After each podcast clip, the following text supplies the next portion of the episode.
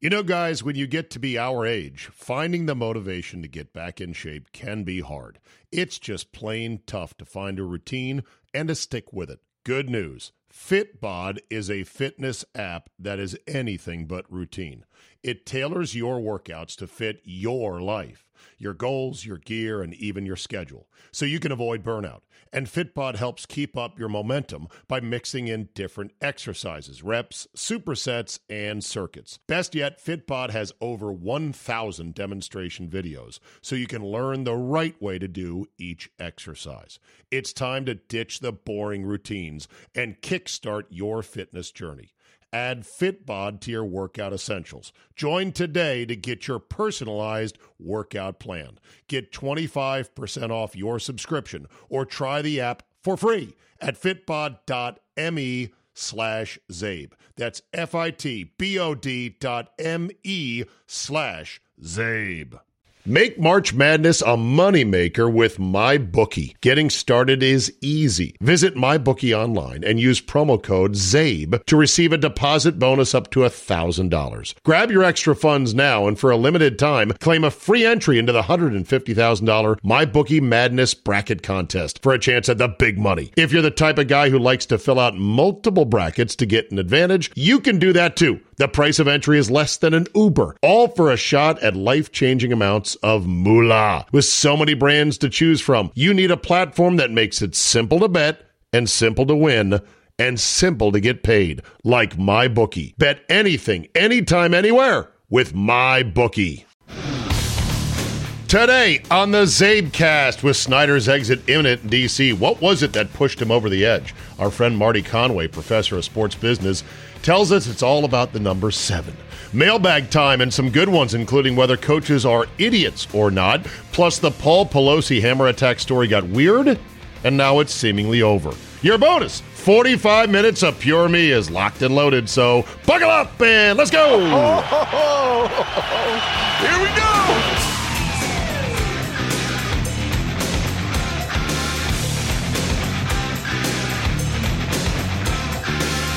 Tuesday, November 8th, 2022. Thank you for downloading. So, before we get to our friend Marty Conway, interesting stuff about this Snyder story with the commanders now.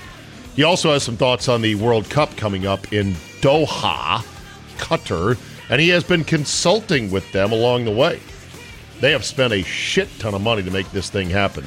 And wait until you hear what he says some of the stadiums are built out of and how they're constructed. But that'll be in just a second. First of all, thank you everyone who follows up these podcasts with emails that fill in the gaps. It's almost like I don't have to ask you anymore. You just you, you rush to help. You want to help. You you know things. You research things. You're just fanatics about things.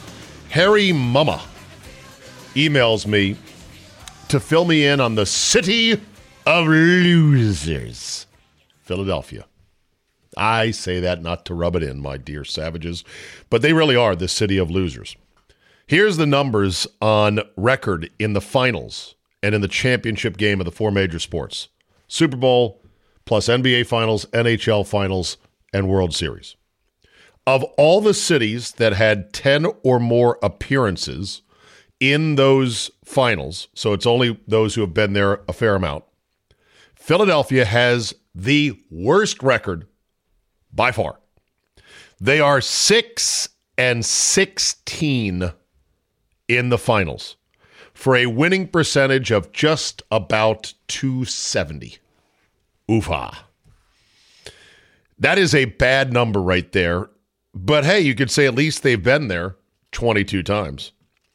The 22 times they've been there ranks, I think, in the top five. The city with the most appearances Boston with 40, obviously fueled by both the Red Sox recent run and the Patriots under Belichick. LA, because they've got multiple teams, has 37 such finals appearances. New York has 36. Now, the best records for teams that have been at least 10 times in terms of wins and losses, Montreal is 10 and 2 in the finals across all four major sports. And yes, it's all hockey. It's all the Canadiens going way, way back. Obviously, the uh, Expos never made it, so they don't contribute and they don't play football. Uh, should we count?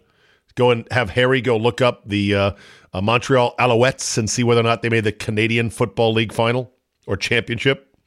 Pittsburgh is 13 and 3 as a city in finals. That's really good. And Chicago is 12 and 4. Not too shabby.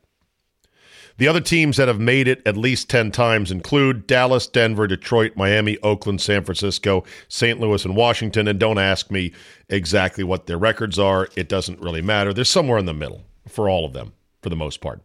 Philly, by the way, went 2 and 4 in the World Series, has gone 2 and 4 in the World Series. They've gone 2 and 6 in the Stanley Cup final, 1 and 4 in the NBA finals, and 1 and 2 in the Super Bowl.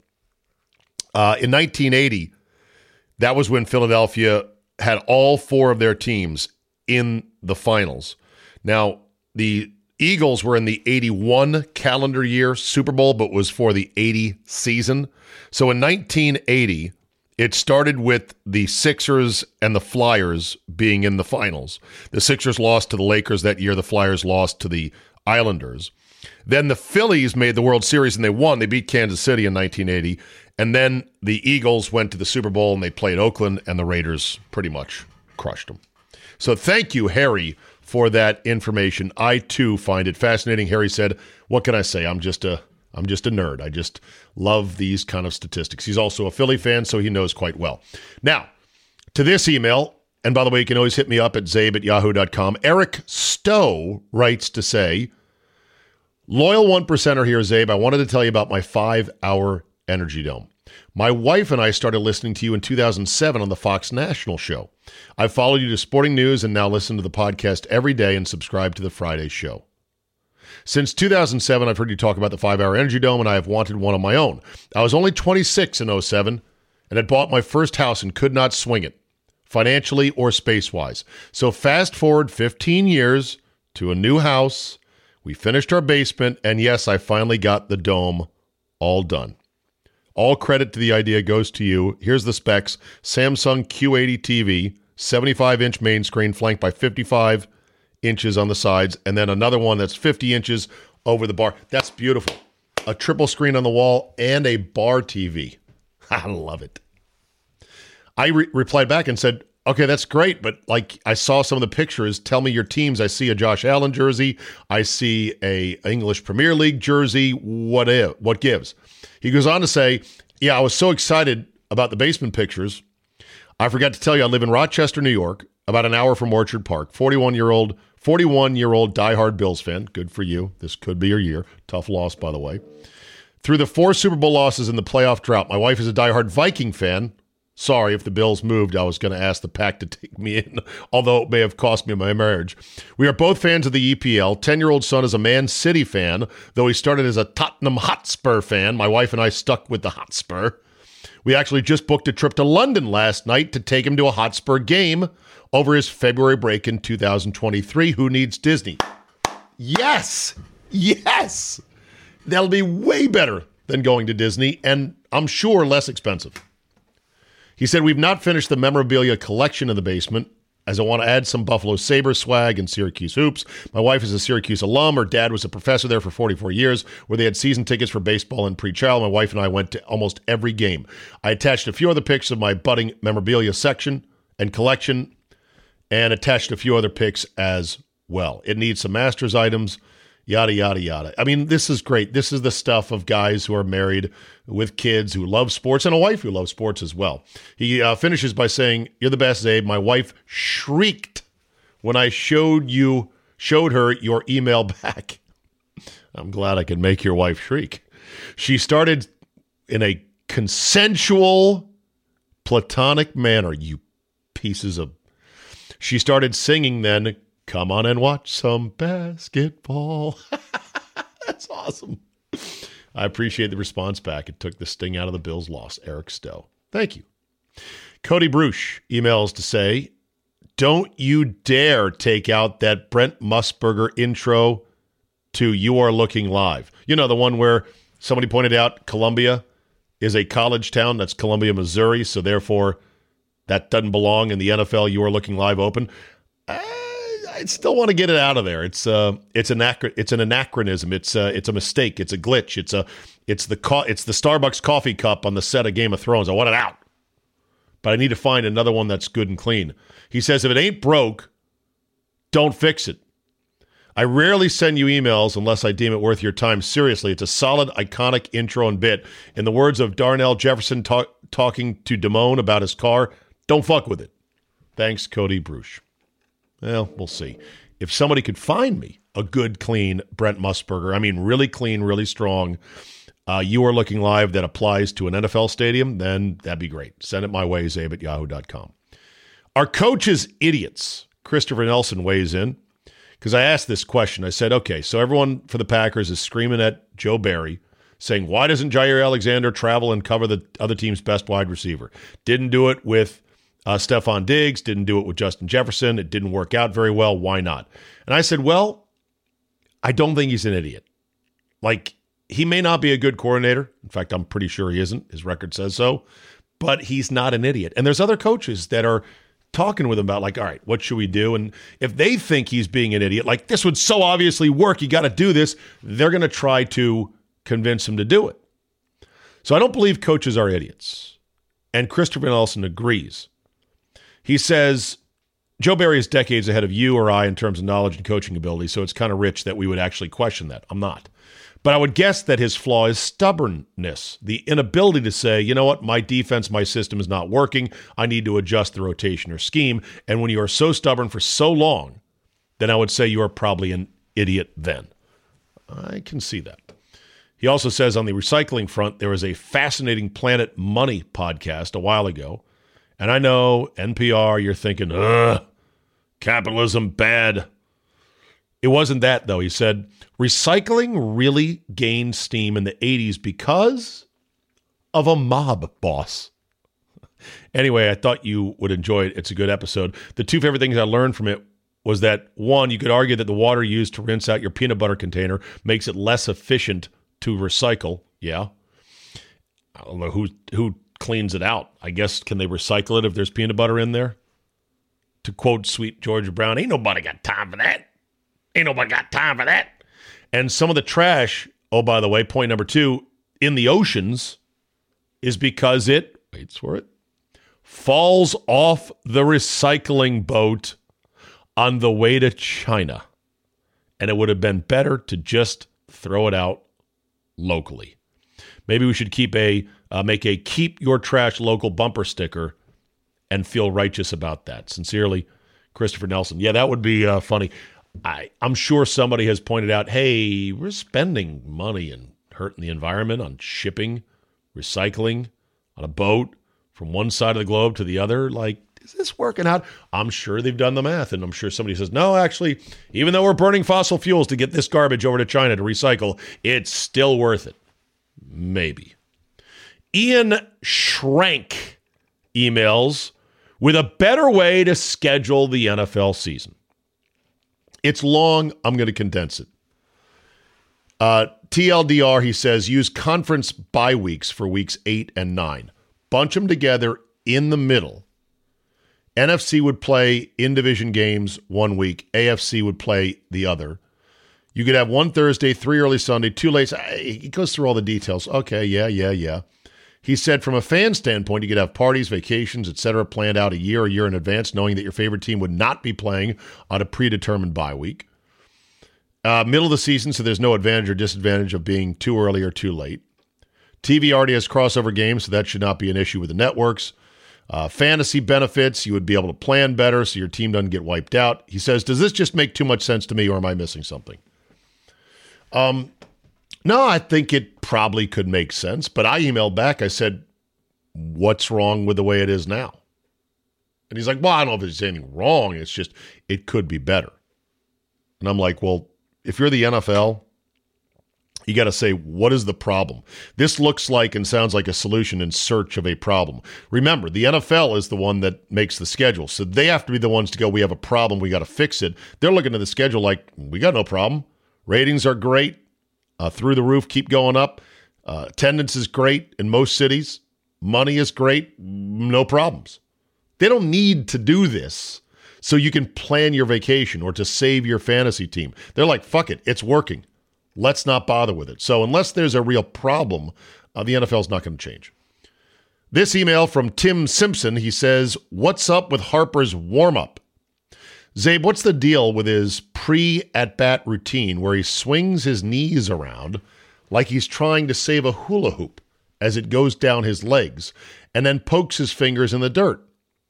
Announcers haven't mentioned it that I know of. Cameras almost always cut away or show waist up when he is in this routine. Longtime fan, best part of my morning drive. Thank you for all you bring to the show and those of us who follow you, Tim Simpson. I have not seen this, but it sounds like he's doing something that I saw the most interesting man in the world, the most interesting golfer in the world, Miguel Angel Jimenez, do, where he warmed up by putting his knees together, bending down at like a 45 degree angle with his knees, and then doing a circular with his hands on his knees ooh, ooh, ooh, motion. It sounds like that's the deal. What does it do? Moves your knees around in a circular motion? I mean, I'm sure any blood flow, any motion, any movement is probably better than nothing. Is it a well tested uh, isometric or uh, physiological warm up technique? I don't know. Maybe it is. Doesn't seem like it looks stupid as hell, that's for sure. But hey, of course, Miguel Angel Jimenez did it with a cigar in his mouth. So yeah, there's that. Dave Baru, my man Says Zabe, I don't play fantasy football, so I was somewhat dubious that Joe Mixon really had an all-time great day, as you said, but his performance certainly was top 10. I remember I remember a couple that come to mind. Clinton Portis had five touchdowns and 250 yards from scrimmage against the Chiefs in 03. That was probably slightly better than Mixon. Jamaal Charles of the Chiefs had a monster game against Oakland, ran the ball eight times for 20 yards and a one-yard touchdown score. Eight for one, eight for 20. That might be a typo. He scored on screen passes in the passing game of 49, 39, 17, and a wheel route of 71 yards.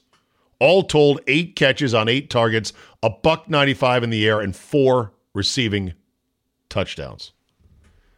One of the most dynamic players ever averaged 5.4 yards a carry in his career. Yes, Jamaal Charles, one of uh, a line of devastating fantasy league backs that played for the Kansas City Chiefs. Priest Holmes, Larry Johnson, hello, hello. They just, they've had a lot of them there. Uh, this one uh, also about Pat Mahomes on Sunday night as they rallied to beat the Titans. Mahomes set a record, I think, Zabe, for most dropbacks ever. He threw it 68 times, tied for third all time in the NFL, sacked four times and rushed six. So that's 78 by my tally. And I checked those ahead of him, Drew Bledsoe and Vinny Testaverde. So it's possible somebody below him ran more or got sacked more to be more total dropbacks than 78, but I kind of doubt it. We'll see if that comes true.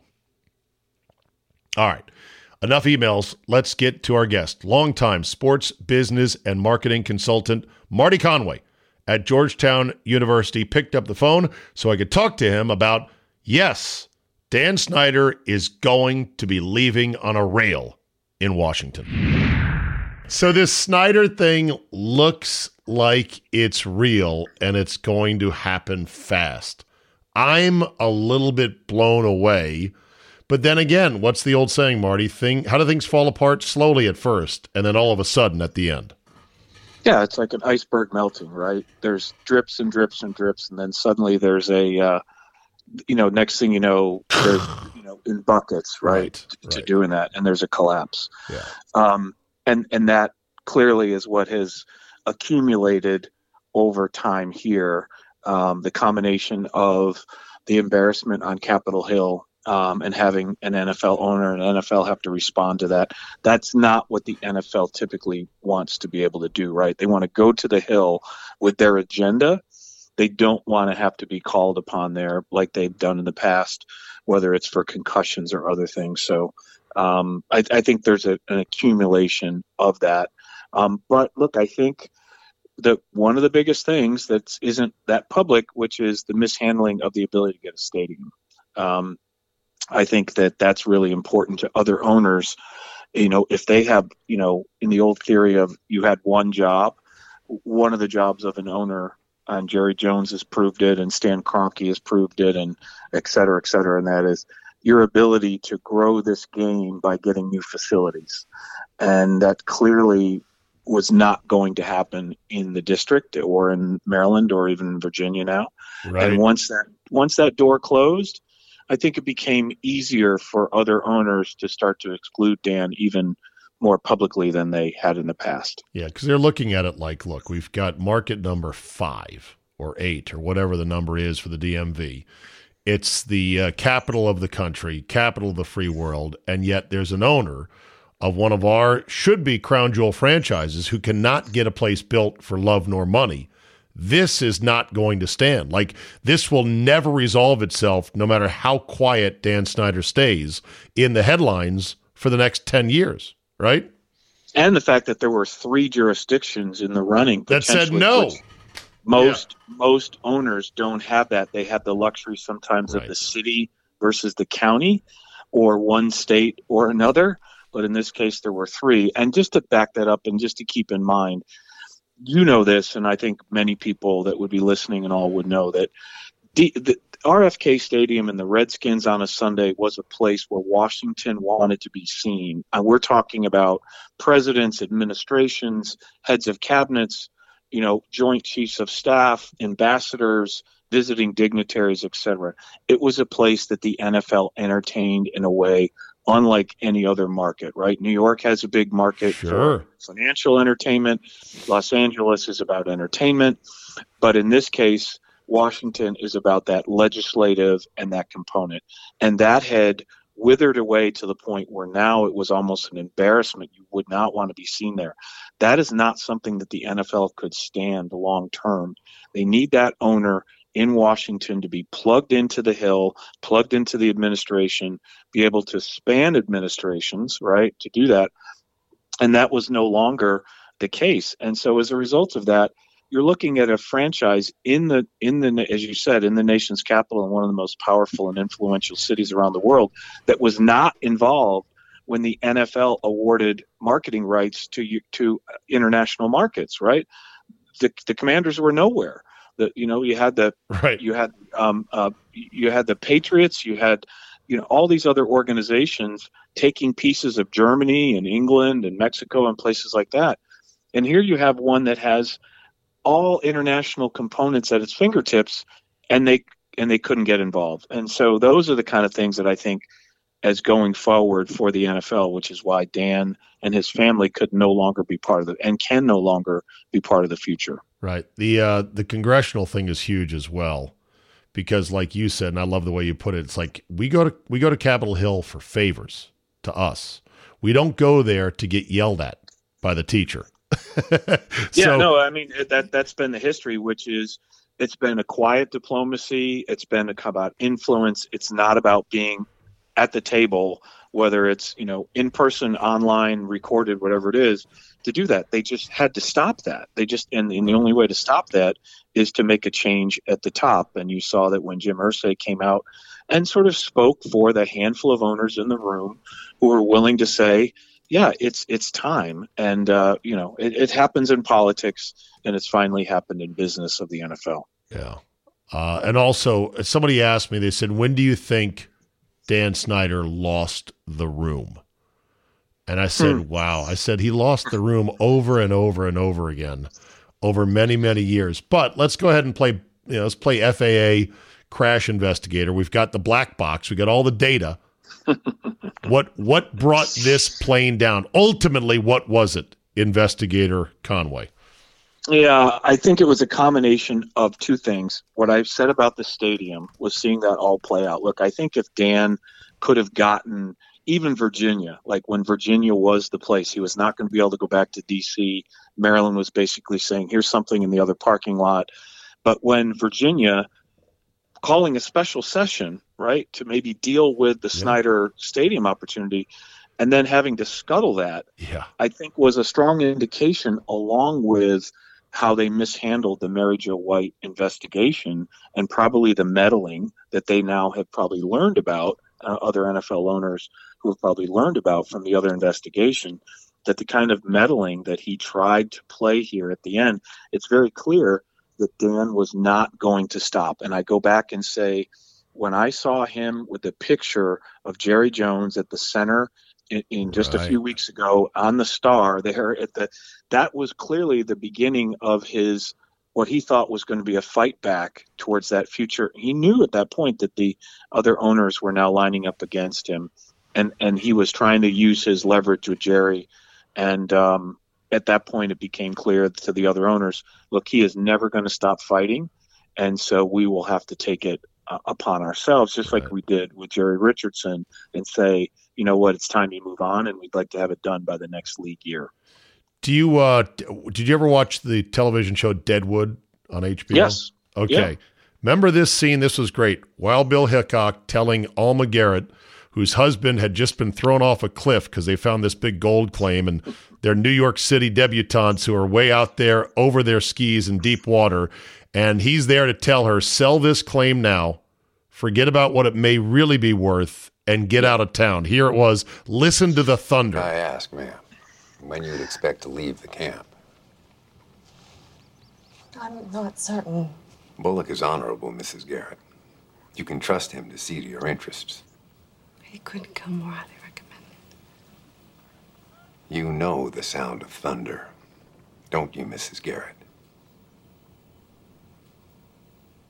Uh, of course. Can you imagine that sound if I ask you to? I can, Mr. Hickok. Your husband and me had this talk. And I told him to head home to avoid a dark result. But I didn't say it in thunder. Ma'am, listen to the thunder. Good stuff there. I think clearly Tanya felt that. She finally felt the thunder. They said, "Look, your guy, your husband's going one way or the other. Do you want 7 billion or not?" So let's let's talk about that for a minute because this has been sort of my theory that I've shared with a few people for some time, and that is that when the time came, and and it was finally apparent that it was going to happen, I also believe that in Dan's acquiescence to doing this, he's saying to the NFL, that's fine, I'll go, but the number starts with a seven, and if it goes up from there, I'm all in. But I am fighting, I ah. am fighting you. So whether it's a guarantee or whether it's some other kind of component, everyone has a price to leave the room. And I believe in this case that not only will they get $7 billion, that I also think it was part of, which is an understanding that this is what it takes to leave. And he was not leaving for a half a, mil- half a billion more than Denver or whatever it is, but this will also put a stake in the ground as the most valuable transfer of a franchise um, in history and why not why not Washington? And yes, he's got debts to pay back. He's got to pay the NFL back for his loans that he took out for, you know, buying out his partners. And I think in all that calculation, the number seven billion plus starts to look like this is my, you know, this is my get out fee. Yeah. Make March Madness a moneymaker with MyBookie. Getting started is easy. Visit MyBookie online and use promo code ZABE to receive a deposit bonus up to $1,000. Grab your extra funds now and for a limited time, claim a free entry into the $150,000 MyBookie Madness Bracket Contest for a chance at the big money. If you're the type of guy who likes to fill out multiple brackets to get an advantage, you can do that too. The price of entry is less than an Uber, all for a shot at life changing amounts of moolah. With so many brands to choose from, you need a platform that makes it simple to bet and simple to win and simple to get paid, like MyBookie. Bet anything, anytime, anywhere with MyBookie. You know, we're driven by the search for better. When it comes to hiring, the best way to search for a candidate isn't to search at all. Don't search, match with Indeed. Indeed is your matching and hiring platform with over 350 million global monthly visitors, according to Indeed data, and a matching engine that helps you find quality candidates fast. Ditch the busy work. Use Indeed for scheduling, screening, and messaging so you can connect with candidates faster. And Indeed doesn't help you just hire faster. 93% of employers agree. Indeed delivers the highest quality matches compared to other job sites. This, according to a recent Indeed survey. Listeners of this show will get a $75 sponsored job credit to get your jobs more visibility at Indeed.com slash Zabe. Just go to Indeed.com slash Zabe right now and support the show by saying you heard about it right here on this podcast. Indeed.com slash Zabe. Terms and conditions apply. Need to hire? You need Indeed. And then we turn to the possible new owners. Bezos with Jay Z involved as well. It reads like a dream team of guys to put in place in DC. Bezos with Amazon, who just invested all that money in Thursday nights and streaming, likely to do more in the future. Jay Z being involved in the league with their halftime shows now. Bezos having built obviously um, the uh, uh, Amazon 2 headquarters, building the Amazon 2 headquarters in Arlington across the, or Alexandria, I should say. Wait, Arlington, Alexandria, I mix them up all the time. And I'm from here. Can you believe it, Marty?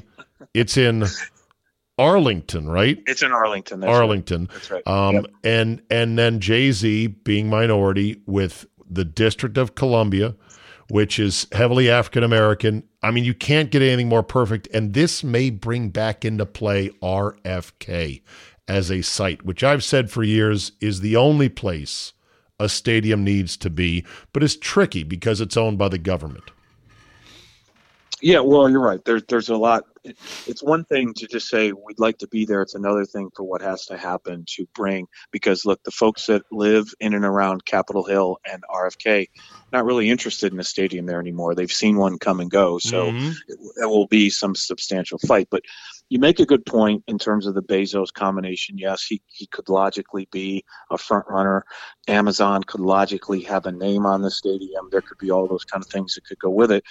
But I just always pull back and say, look at the last few owners. First of all, many of them come through the uh, what I call the the grassroots of the NFL. David Tepper was a part owner of the Steelers. Jimmy Haslam was part of the Steelers. There's a there's a, a gentleman now that's I think in for ten percent for the Atlanta Falcons.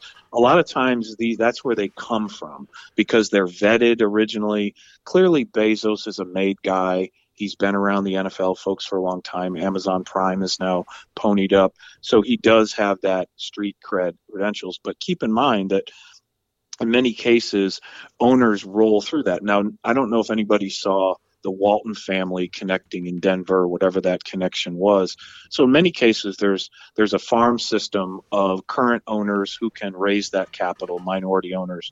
Number two, then you start looking at names that only would raise their hand for Washington, right? And we don't know who those people are, but I'm sure there clearly are people who would have only raised their hand. And maybe there are some people that were involved in the pursuit of the Nationals, a David Rubenstein, who now says maybe maybe not knowing that the, the football team is available, that Right. there's a pivot opportunity there. So, I mean, I would encourage the Lerners to close the deal as soon as they could because they may be losing some of their potential buyers to the football team. So, the point being is there are going to be names out there. People that are raising their hand publicly now are usually less likely to be involved, frankly, because they either don't have enough money or, or can't put something together. So, whoever it is will be handpicked by the NFL, number one. And number two, they will be instructed by the NFL to put your diverse group together um, of minorities, African Americans, females, etc. Because you saw what happened in Denver.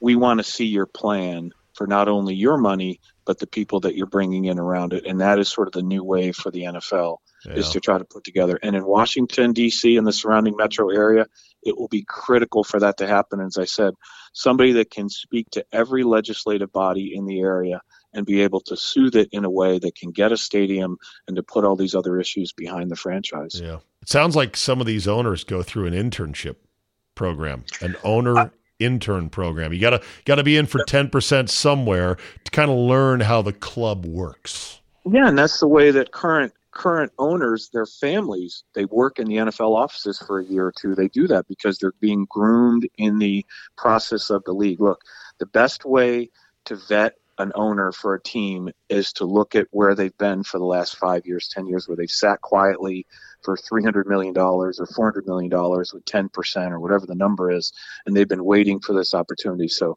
I think there'll be names that will come forth that we won't know that are connected to other teams, uh, and that will make for a healthy bidding cadre of 5, 10, maybe 15 potentials here in Washington. And again, somebody that will be not known to anybody, but will be a good fit for Washington because of what they can do in and around the federal government and the various states and municipalities. All right. Let's uh, do a hard pivot here to the World Cup. It's coming up end of November into December in Qatar. It is, I'm very much looking forward to it, even though I'm not a soccer fan per se. I love the spectacle of it. It's amazing. But I'm just curious about what the soccer world thinks of it because not only is it in a country that is under some serious allegations of abuse of the men and women who built this place, all these stadiums. Uh, maybe hundreds died in the process. We'll never fully know. But also, it's in a weird part of the calendar for what the World Cup normally is. This is interrupting the normal EPL and other league structures and their schedules. How does the soccer world look at this upcoming World Cup in Qatar? Yeah, well, this is a one and done, and, and uh, through our Georgetown program, we actually have a campus there in Doha, and uh, so for three and a half years, a group of us traveled frequently, three or four times a year, to deliver some education programming throughout there. So I probably was there wow. ten or twelve times over that three-year period, and got to know in in detail, excuse me, what they were doing and what the plan was. And so ultimately, look, this was a leap of faith back in 2010 and uh, you know they nominated Russia in 2018 and Qatar in 2022. And yes, it was supposed to be in the summer. They were supposed to develop cooling technologies that would make you know a stadium in Doha in June or July feel like it was not in June or July in the desert. Well, that couldn't come to pass, and so they couldn't satisfy FIFA. So they made this hard pivot to what is what will be a one and done experience of having the World Cup in the middle of every major European football season from mid November till mid December. Actually, it ends on December 18th, which is Qatar National Day, which is very much like the 4th of July here. And so when you say, what does the soccer world think of it? First of all, each club and throughout Europe is going to be paid roughly $10,000 per daily rate for each player that is involved with their national team. And wow. so that's a $200 million plus payment from FIFA to these various clubs. Um, so that's number one. It has happened before. It's just not as pronounced because these players could be there for all three or four weeks. They could be there for a week and a half, depending upon how that goes. Will the so, EPL and other leagues go on without a handful of their no, stars? No, so they'll be no, they're pausing, so they're shutting so, down. Okay. So in Germany, there's actually a three week pause anyhow in mid December till early January. Anyhow, they do this every year. The EPL does not. So they've had to schedule around this. They started a little earlier. They're going to play a little bit later into May, and that will be part of it. But make no mistake, look, to have this kind of competition in the middle of their key season in the five major European leagues, these are the best players in the world who are going to go play in a knockout type environment. And so the level of injury and and sort of degradation is going to be noticed by but as i said this is a one and done experience. Okay. it's coming to the us in 2026 and so it will never be played in there again. What does the soccer world think about it? The soccer world thinks in terms of billions of dollars, and they think that they can make this work. And there is really no reform that's going to come from this. This is an opportunity to put the the world's biggest sporting event in the Arab countries in the Arab region, and they want to see if they can ignite something there to bring that region to life financially. And so we'll see after it happens to be there um, but so it's an experience. Look, the Western media hates it. The you know Western Europe and the and North American media hates it because right. they tie this issue to it. But I think that's going to come and go, and people are once this once the tournament starts, people will focus on the soccer and not so much on the other issues. Yeah. Um. So I saw I saw the uh, uh, ESPN piece by Jeremy Fowler about this. Uh, Jeremy Fowler, no, Jeremy Schaap different Jeremy, Jeremy Schaap, uh, Jeremy Schaap and the number he threw out. I mean, obviously Qatar has infinity money, and they basically yep. spent that. to put this th- thing on. Do, what was the number that they spent compared to other World Cups to stage, host, and build the facilities for this thing? Oh, I think you're talking about in the tens of billions of dollars because again, they've also built Zabe, they've built a new metro system. They've built c- parts, new parts to their airport. Like, oh my god, this is this is an integrated program like no other because essentially, this will revitalize, if you will, that. And Doha is a major terminal for people going through throughout Southeast Asia and places like that. So it's it's it's not comparable because they didn't have these facilities, they didn't have these infrastructures. They've decided to build these. This was a 12-year expansion project, part of what they're trying to do. So it, again, it's the, so. The subway, really the sub, yeah, the subway and the airport, they'll pay dividends for years. But these stadiums, I got to believe, are going to become like white elephants. How well, are they going to the fill most, them?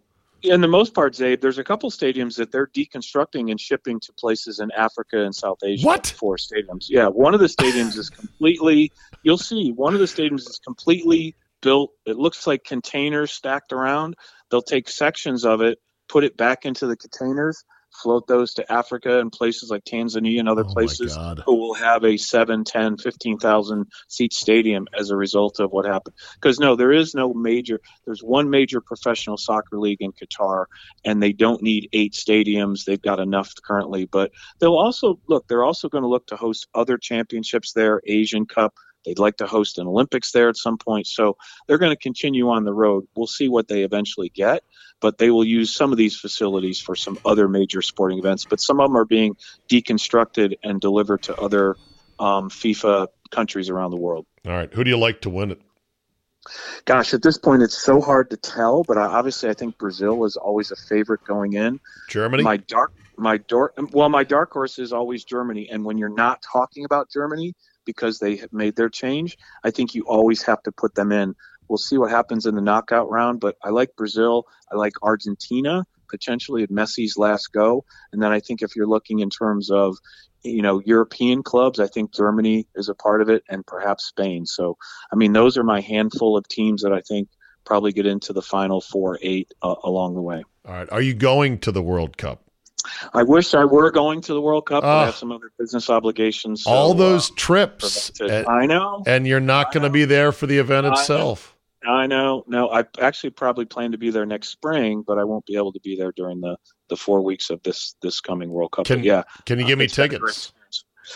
Can I get you tickets? As you promise not to resell them. Do you, I won't. You Do you, now? Now that I got the tickets, can I get some of your miles, your air miles? Because I definitely. but you're going to need that. a place to stay. You're either going to be. Well, I need that too. Do you have Hilton rewards? Do they have Hiltons no, there? You're going to have to be staying on a cruise ship or probably under a tent in the in in the. Uh, in the desert. So that's the challenge as well, was they could not build enough accommodations to do Oh my it. God. Me and the you, me and the Bedouins.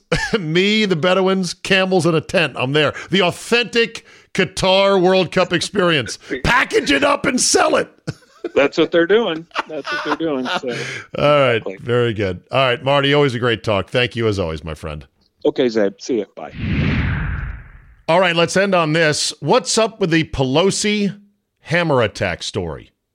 Well, if you lost the scent of the trail or didn't pay much attention, it got weird. Where obviously uh, the Democrats are like, this is a direct result of right wing nutballs and QAnon and Trump, and it's an extension of January 6th, and this is horrible.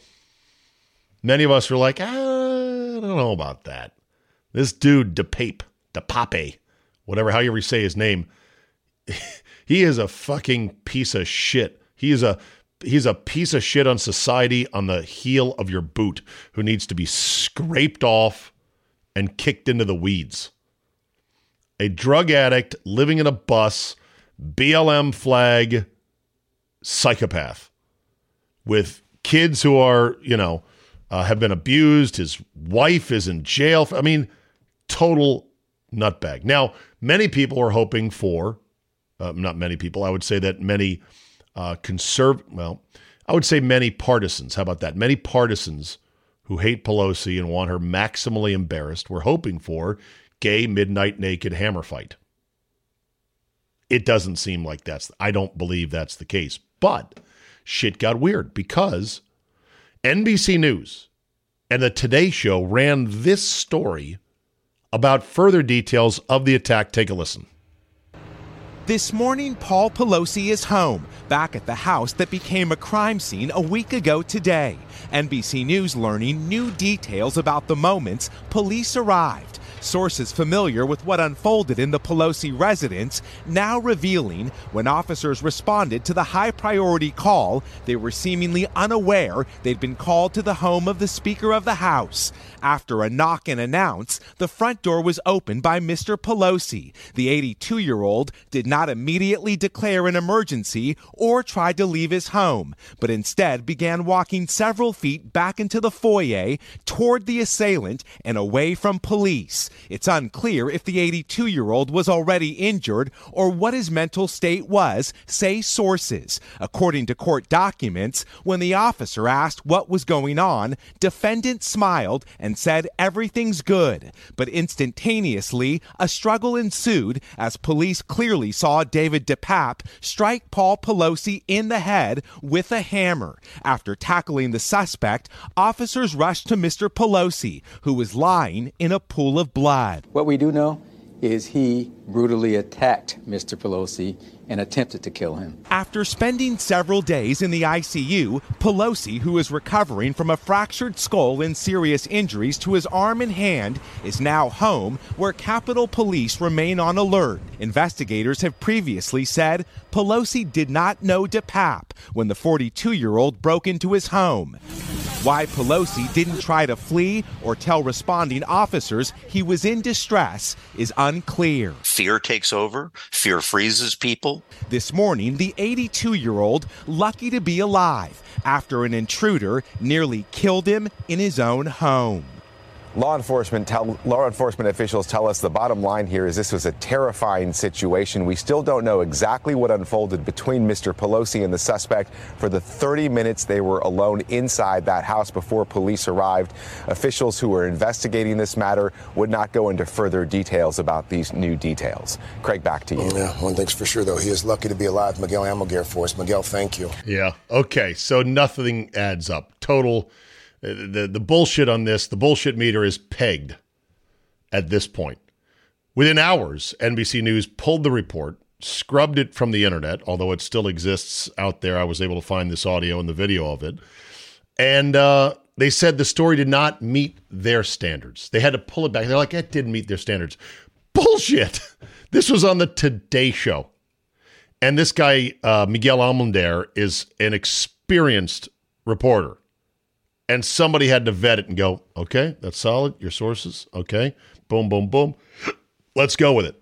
But obviously, I'm sure Nancy Pelosi had her staff, or he, she herself called and said, "Get that off the fucking air." The hell. So was it a gay midnight Grindr naked underwear hammer fight between two erstwhile, like I can't believe it, lovers, an 82 year old husband of the House of Representative Speaker and a uh, marijuana loving, BLM flag wearing, lives in a bus psychopath? Eh, I don't think so. My theory is more simple. This is just liberal idiocy at work. That basically Pelosi called the police. It's like, oh my God, there's a guy in the house. He's crazy. He's on drugs. He's got a hammer. I'm in the bathroom right now, but I'm going to try to calm him down and you guys can come and, and take him in gently. And so he calls the police. They show up. He's trying to talk some sense into this poor fella.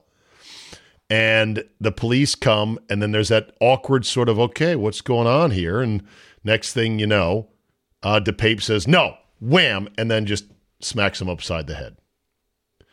Because that's the way liberals think. Oh, no, I can't be mean to this. This whole thing like fear freezes you fear paralyzes you. The fuck it does.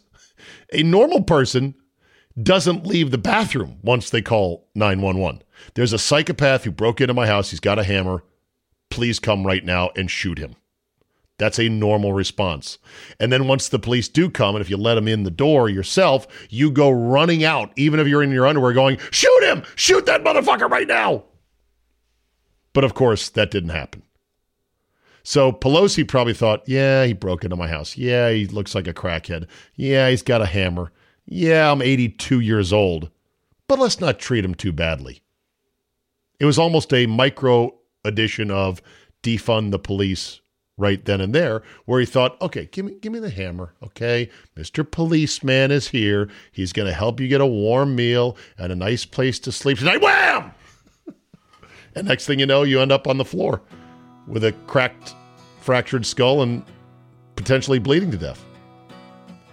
Oh, by the way, the body camera footage from the police will not be released. They said that news came out. They didn't say it, but it was reported. Maybe it'll come out at some point. The 911 call, according to reports now, is never going to see the light of day. And most importantly, nobody in the media is covering this story anymore. So there you go. What really happened inside that house? Don't know. That's my theory. Somewhat of an alternate theory, but none of it makes sense, and we're not getting any clarity. And apparently, those who are screeching about it don't want to screech about it anymore. So, must tell you all you need to know. All right, that'll do it for me today. Thanks so much for listening. Have yourself a great Tuesday, everybody, and we will see you next time.